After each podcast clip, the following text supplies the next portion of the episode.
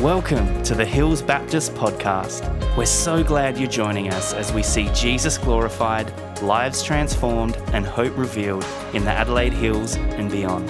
We hope you enjoy this message. Well, welcome. My name's Luke. I'm one of the pastors here. And if you're new here tonight or you haven't been coming very long, a warm welcome. I hope that tonight is illuminating on who Christ is and what the church looks like. We're a bunch of people. We believe we're not perfect, but we believe in a God who is. We believe in a God who shows up in the midst of the joys of life and in the midst of the hard things of life.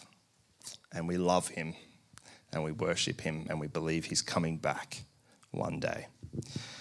We're in the book of James, which it's one of the last sort of books in your Bible in the New Testament. It was one of the first books of the New Testament written, and it was written by Jesus's, I guess you could say, half-brother, James, who didn't believe that Jesus was the Messiah. He didn't believe that Jesus was God until after Jesus had died on a cross and was resurrected. Imagine that. Your older brother resurrected from the dead. So he had faith and he became one of the leaders of the early church. And he wrote this, some people sort of call it a letter, some people sort of call it a sermon, some people call it a collection of writings. But he wrote this thing, we'll call it a letter because it's easier. So he wrote this letter and really what it is, it's a collection of wisdom for how to put action on the Christian faith. It's how you take what you believe in your head and your heart and it moves you and it causes you to do something. So the context of the letter is that it's written to Christians. It's written to people that already believe. And I'm clarifying that because the section we've looked at tonight is all about doing things. It's about deeds. And if we think that we need to do things in order to be saved or in order to be in relationship with God, we've got the order around the wrong way. We're not saved by what we do.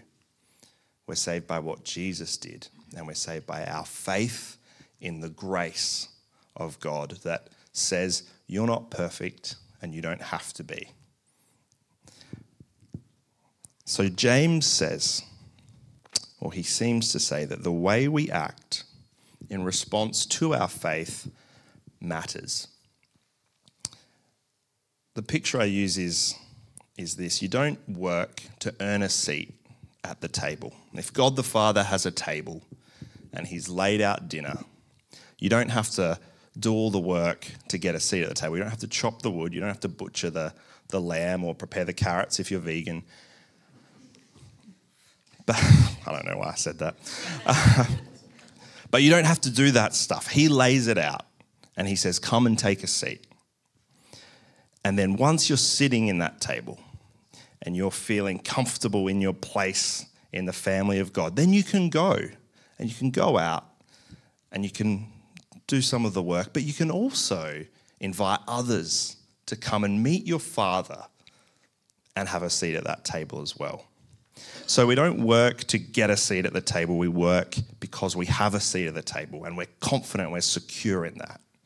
So if you're a Christian here tonight and you're not feeling very sure about whether you have a seat at that table, I want to reassure you that if your faith is in Jesus, no matter how small that faith is, you do. You do. We are part of God's plan for the world. In his wisdom, he has given the world the church to point people, to point the world to him. Do we always do a good job of that? No, we don't. But we're called to do our best in faith to point others to Jesus. Now, if I think that, for example, coffee is a good thing, I'll tend to tell other people about how good coffee is and encourage them to have some.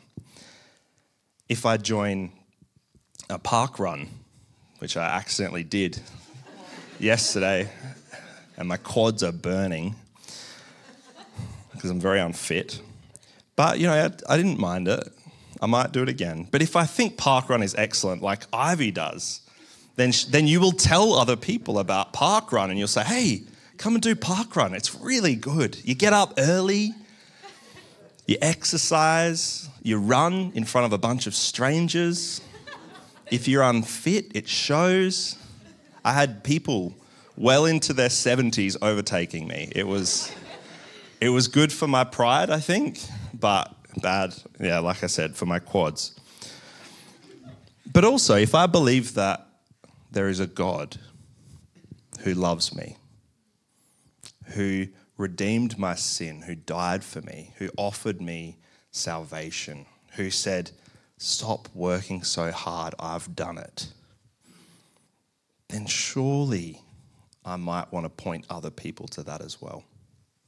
And James is really ramping up now into his book. He's writing to Christians and he's challenging them that their faith, unless it's accompanied by deeds, unless it does something, he says it's as good as dead. So in verse 17, he says, in the same way, faith by itself, if not accompanied by action, is dead. In verse 20, he says, you foolish person, you want evidence that faith without deeds is useless. In verse 24, he says, you see that a person is considered righteous by what they do and not by faith alone. And in verse 26, he says, as the body without the spirit is dead, so faith without deeds is dead. Dead. Useless. These are the words that he's using to describe a faith that doesn't do anything.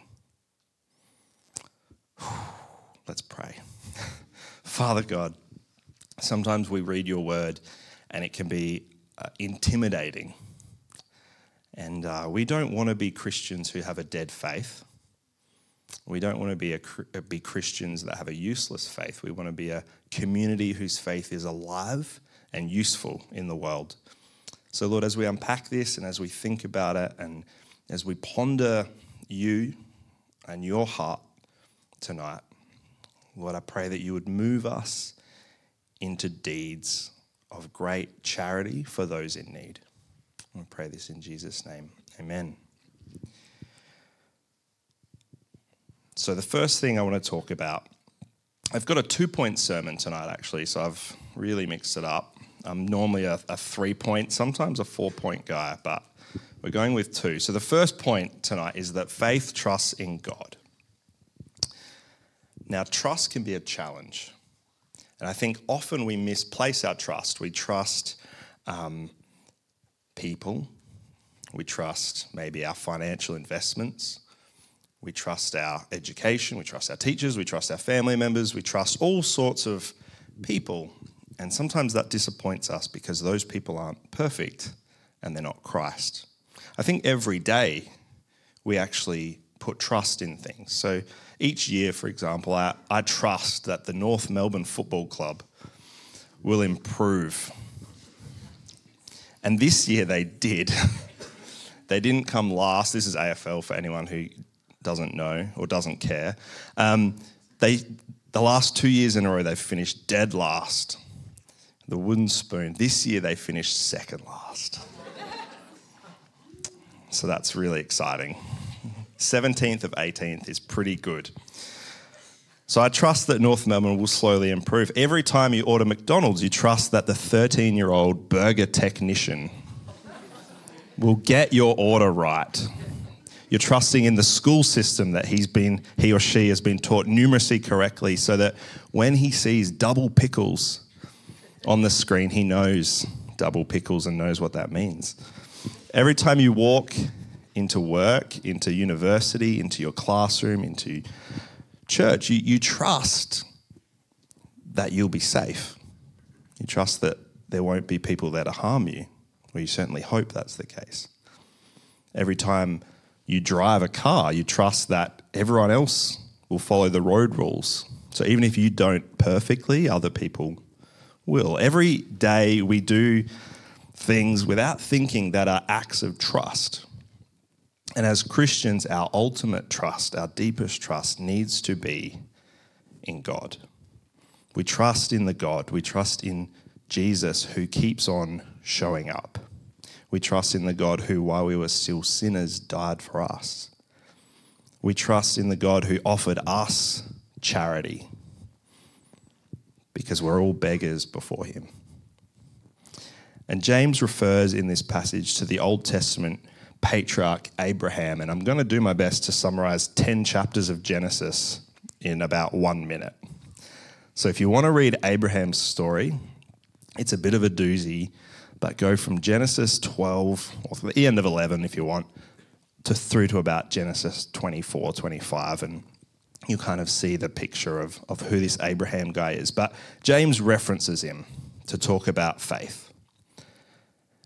And Abraham was this guy, and he was promised by God that he would have countless descendants. He would have numerous offspring. It says that his descendants would be like the dust on the ground or the stars of the sky. And it's a ridiculous thing for God to say because Abraham and his wife Sarah, they're very old and they haven't been able to have children. It says that his wife was barren. But God makes this promise to Abraham. He says, you will have offspring. And when that kind of happens, Abraham's like 75, 80 years old. Is anyone in here 75, 80 years old? There's some, maybe, I don't know. There's no one here over 30.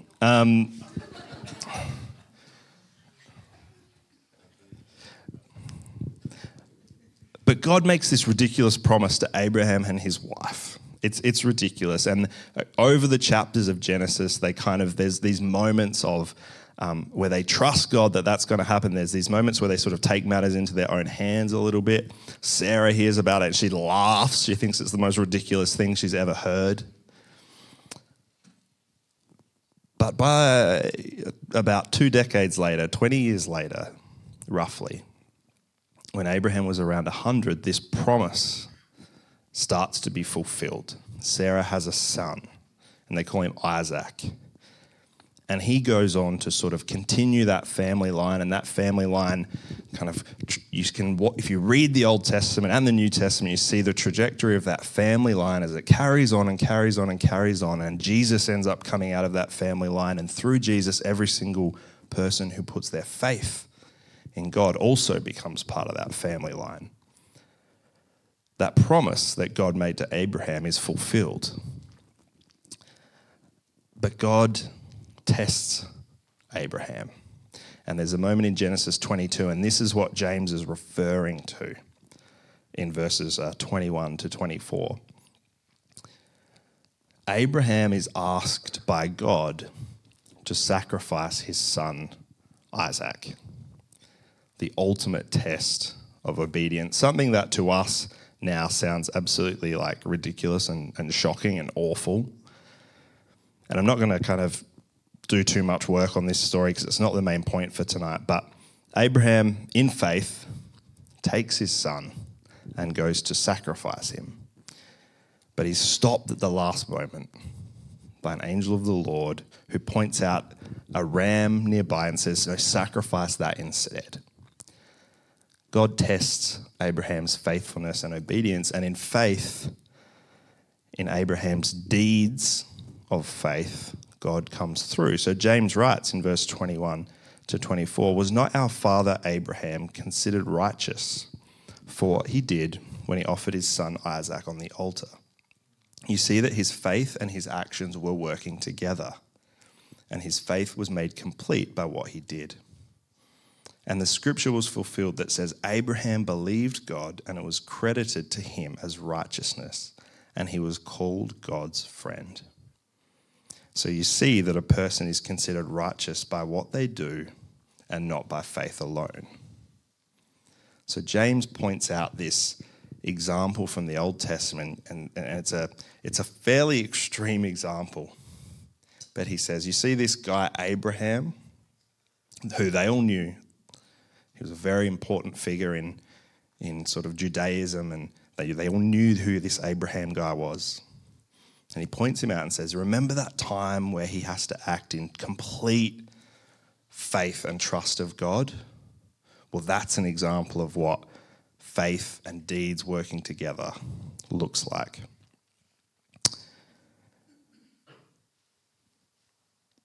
So faith helps us to trust in God. And as we trust in God more and more with the things that sort of come up in our life, I think it kind of produces more and more trust. The more we have faith, the more we trust, and the more we trust, the more we have faith. And what that faith starts to do in us is it starts to turn us from looking inwards to looking outwards. And so the second thing I want to talk about tonight is that faith loves those in need. The treatment of the poor and needy, the vulnerable, is of the utmost concern to James. And we see this throughout that. He's always making contrast between the rich and the poor. He says in the end of chapter 1 that true religion that pleases God helps the orphan and the widow in their distress. For James, a meaty faith, a faith that does something, is a faith that helps those in need. And I think when we start to understand the mercy of God towards us, when we start to understand that God even loving us is a great act of charity on his behalf, it makes it easier for us to start doing that for others. And the early church was sort of their bread and butter. They loved the poor, the orphan, and the widow because no one else would. In fact, it was common practice to consider the poor and the orphan and the widow and the unwanted child and the person with a disability as a hindrance to remove or someone to completely ignore. In John Dixon's book, Bullies and Saints, he takes an honest look at the history of the church. He talks about the failings, but he also highlights where the church has done well and where it's thrived in carrying out the work that Christ gave it to do. And he sort of, in the book, he's discussing how the early Christian worldview was different to that of the world around it. And he uses this letter between a Roman soldier and his wife. I'm going to read it to you because I think it helps demonstrate what the culture was at the time and why James's instruction to Christians to love the poor and needy is so important. The soldier writing this letter refers to his wife as his sister. She's not actually his sister, most likely. That's just like the term of affection that he's using. Okay, so just... and you get it out of your system now. Okay. So, Hilarion, to his sister Alice, many greetings, also to my lady Berus and Apollinarian. Know that I am still in Alexandria, and do not worry if the army set out. I am staying in Alexandria. I ask you and entreat you, take care of our child. And if I receive my pay soon, I will send it to you. Above all, if you bear a child and it is male, let it be. If it is female, cast it out. You have told Aphrodisias, do not forget me, but how can I forget you? Thus I am asking you not to worry. In this very normal first century letter between a husband and a wife, there's this throwaway line that he says, if the baby is female, cast it out. And this was common practice for babies in the Greco-Roman world, that if a baby was not what they were hoping, if they wanted a son and it was a daughter, if the baby was born with disabilities or something was medically wrong, they would leave them to die of exposure. When James says to take care of the orphan and the widow, he means take care of those children who have been abandoned, He means take care of people who no one else is going to help and who really it's of no benefit of you to help. And it's against these sorts of cultural practices that the early church worked hard to save unwanted children, to protect widows, to feed the poor. The church was the place and the people that helped those who could not help themselves. James says, suppose a brother or sister is without clothes and daily food. If one of you says to them, go in peace, keep warm and well fed, but does nothing about their physical needs, what good is that? In the same way, faith by itself, if not accompanied by action, is dead. We can see maybe why he uses such strong language. Your faith, if it doesn't help those people, is dead. Maybe the modern version of this, of go in peace, keep warm and well fed, is when someone comes to you with a need or you see a need and you say, I'll be praying for you. And I'm not discounting prayer. Prayer is powerful. God answers prayer and incredible things happen. But it also sometimes is a Christian cop-out for actually doing anything. It takes less faith to say, I'll pray for you, than it does to sit with someone and hear their story. Faith, James suggests, is only alive if it's activated into the realms of helping those in need. So for us today, it might look like sitting with a homeless person and hearing their story and giving them a meal and helping them access services. I would encourage you at the very least to stop and look them in the eye and say hello. It might look like intervening when we see someone being mistreated and letting people know that they have value.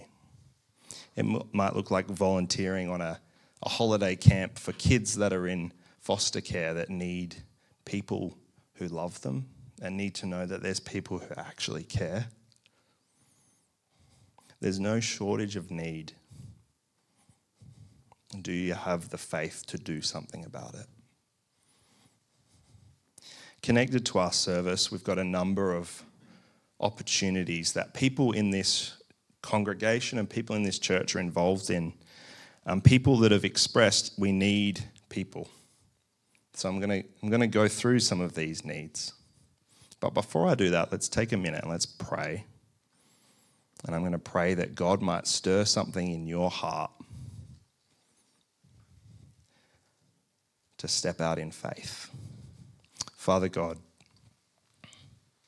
it's easy for us to ignore the needs of the world.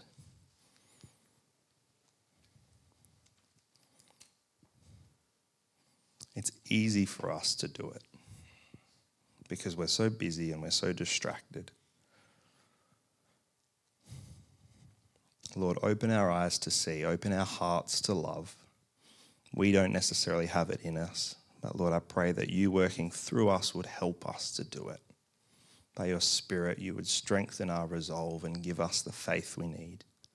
Lord God, as we talk about some of these needs, I pray that you would stir in people's hearts and they would desire to help. They would desire to step out in faith. Amen.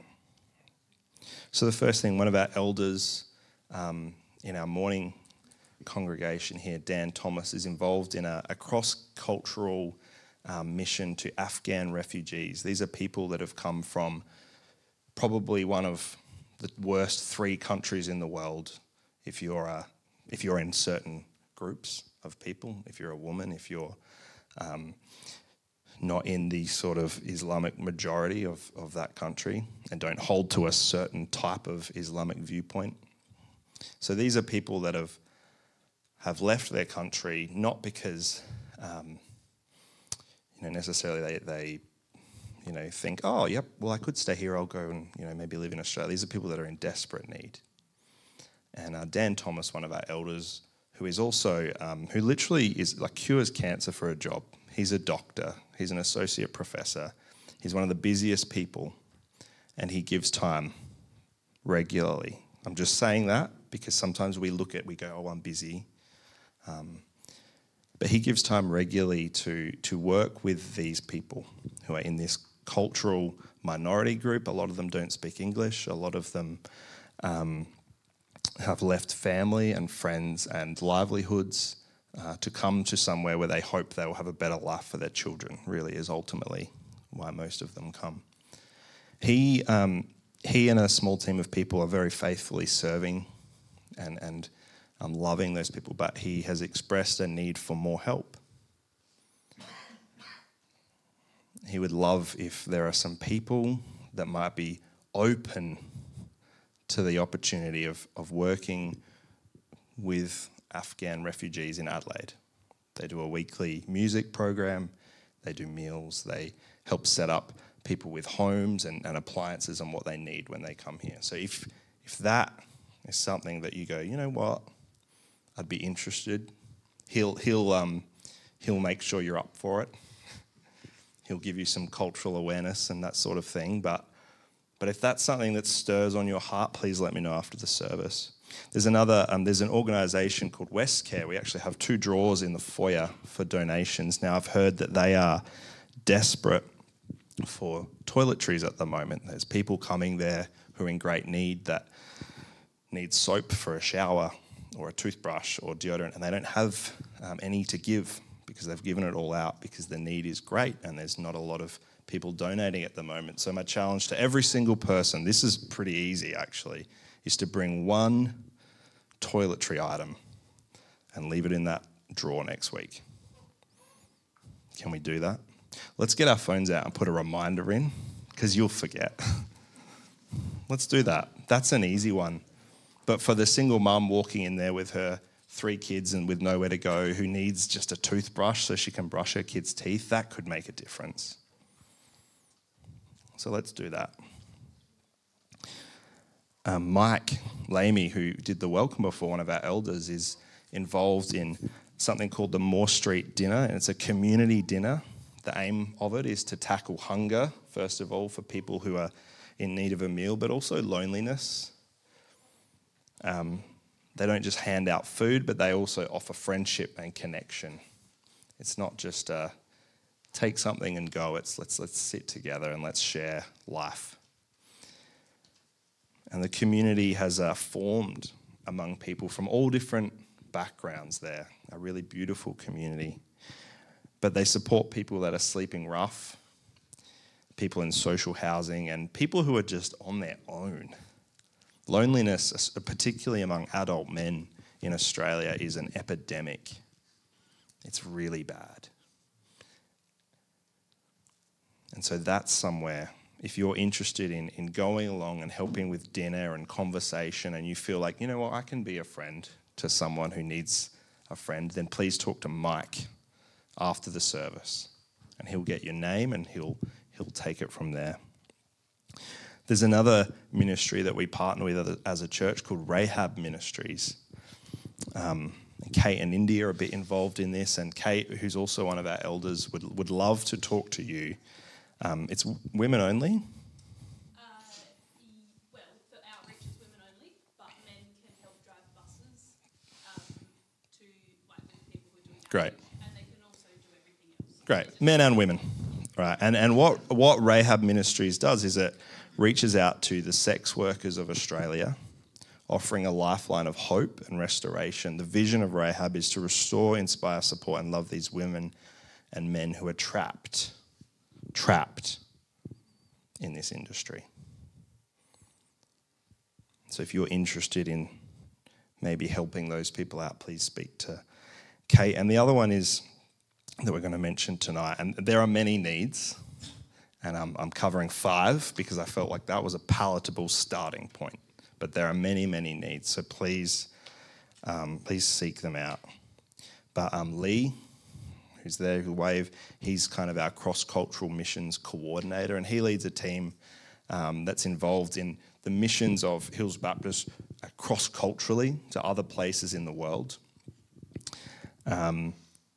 And I know that there's a bunch of people who have just come back from Indonesia, from Herhidai, and there's a plan to go there again, and there's a lot of need in that place. There's a lot of poverty, there's a lot of children who need a safe place.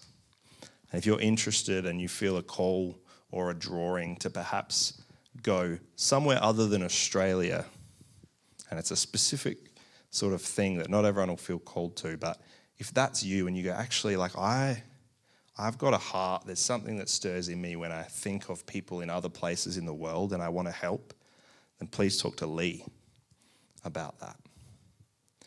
So there's 5 things. And we might ask, well, why charity? Like, why do we have to do this?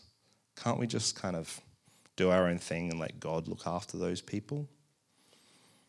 Christ has some things to say about charity. And I'm going to leave us with something that he says in Matthew 25, and it's a bit sobering, and perhaps the message tonight is a bit sobering, but sometimes we need to wake up a little bit and just be aware that most of us, I'm not going to say all, but most of us here live in positions of great privilege. And most of us here haven't had to face some of the things that for some people is an everyday reality, concerned about your own safety and your kids' safety and all that sort of things. And I know that there are people who perhaps have been there and sort of I see you and I acknowledge that. But I would say that most of us have had a fairly privileged life when we think about it, really. We have a lot to be thankful for. But there are a lot of people that don't. And so we're called to them. We're called to love them. And we're called to put our faith into deed towards them. Jesus says in Matthew 25, "When the Son of Man comes in his glory and all the angels with him, he will sit on his glorious throne. All the nations will be gathered before him, and he will separate the people one from another as a shepherd separates the sheep from the goats. He will put the sheep on his right and the goats on his left. Then the king will say to those on his right, 'Come, you who are blessed by my Father, take your inheritance, the kingdom prepared for you since the creation of the world. For I was hungry and you gave me something to eat. I was thirsty and you gave me something to drink. I was a stranger and you invited me in. I needed clothes and you clothed me. I was sick and you looked after me. I was in prison and you came to visit me.' And the righteous will answer him, 'Lord, when did we see you hungry or feed you or thirsty or give you something to drink? When did we see you as a stranger and invite you in or needing clothes and clothe you? When did we see you sick or in prison and go to visit you?' And the king will reply, 'Truly I tell you, whatever you did for one of the least of these brothers and sisters of mine, you did for me.' Whatever you did for one of the least of these brothers and sisters of mine, you did for me. Then he will say to those on his left, 'Depart from me, you who are cursed, into this eternal fire prepared for the devil and his angels. For I was hungry and you gave me nothing to eat. I was thirsty and you gave me nothing to drink. I was a stranger and you did not invite me, and I needed clothes and you did not clothe me. I was sick and in prison and you did not look after me.' They also will answer, 'Lord, when did we see you hungry or thirsty or a stranger or needing clothes or sick in prison and did not help you?' He will reply, 'Truly I tell you, whatever you did not do for the least of these, you did not do for me.'"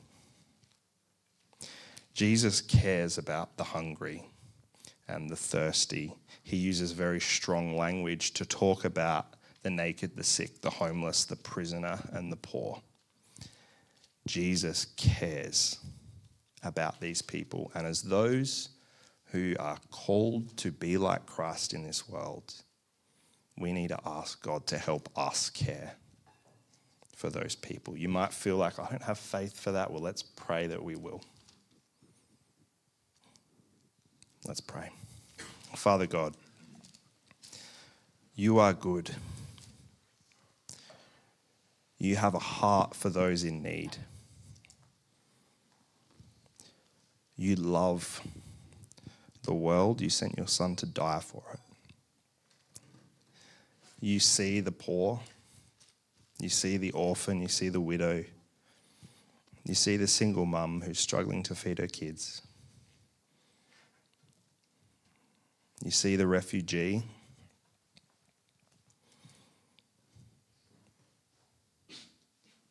You see the child in great need.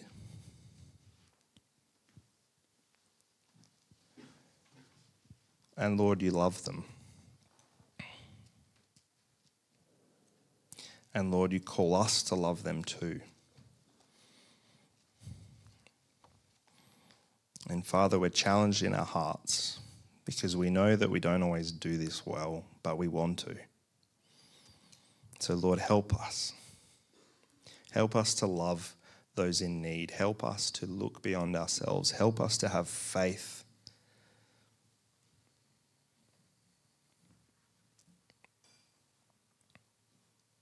Lord Jesus, I pray that the church, the capital C church of the world, would not be known for its buildings or its services or its music or its pastors who get into scandals or its performance. Lord, that we would be known for loving those who the world forgets, that we would be known for our charity, that we would be known for our generosity, that we would be known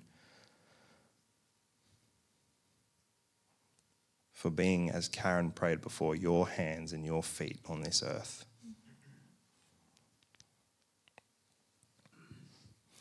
And Lord Jesus, I pray that if there's people here that don't know you and maybe aren't a Christian, Lord, I pray that they would hear your heart in this, that Christians are called to love the world.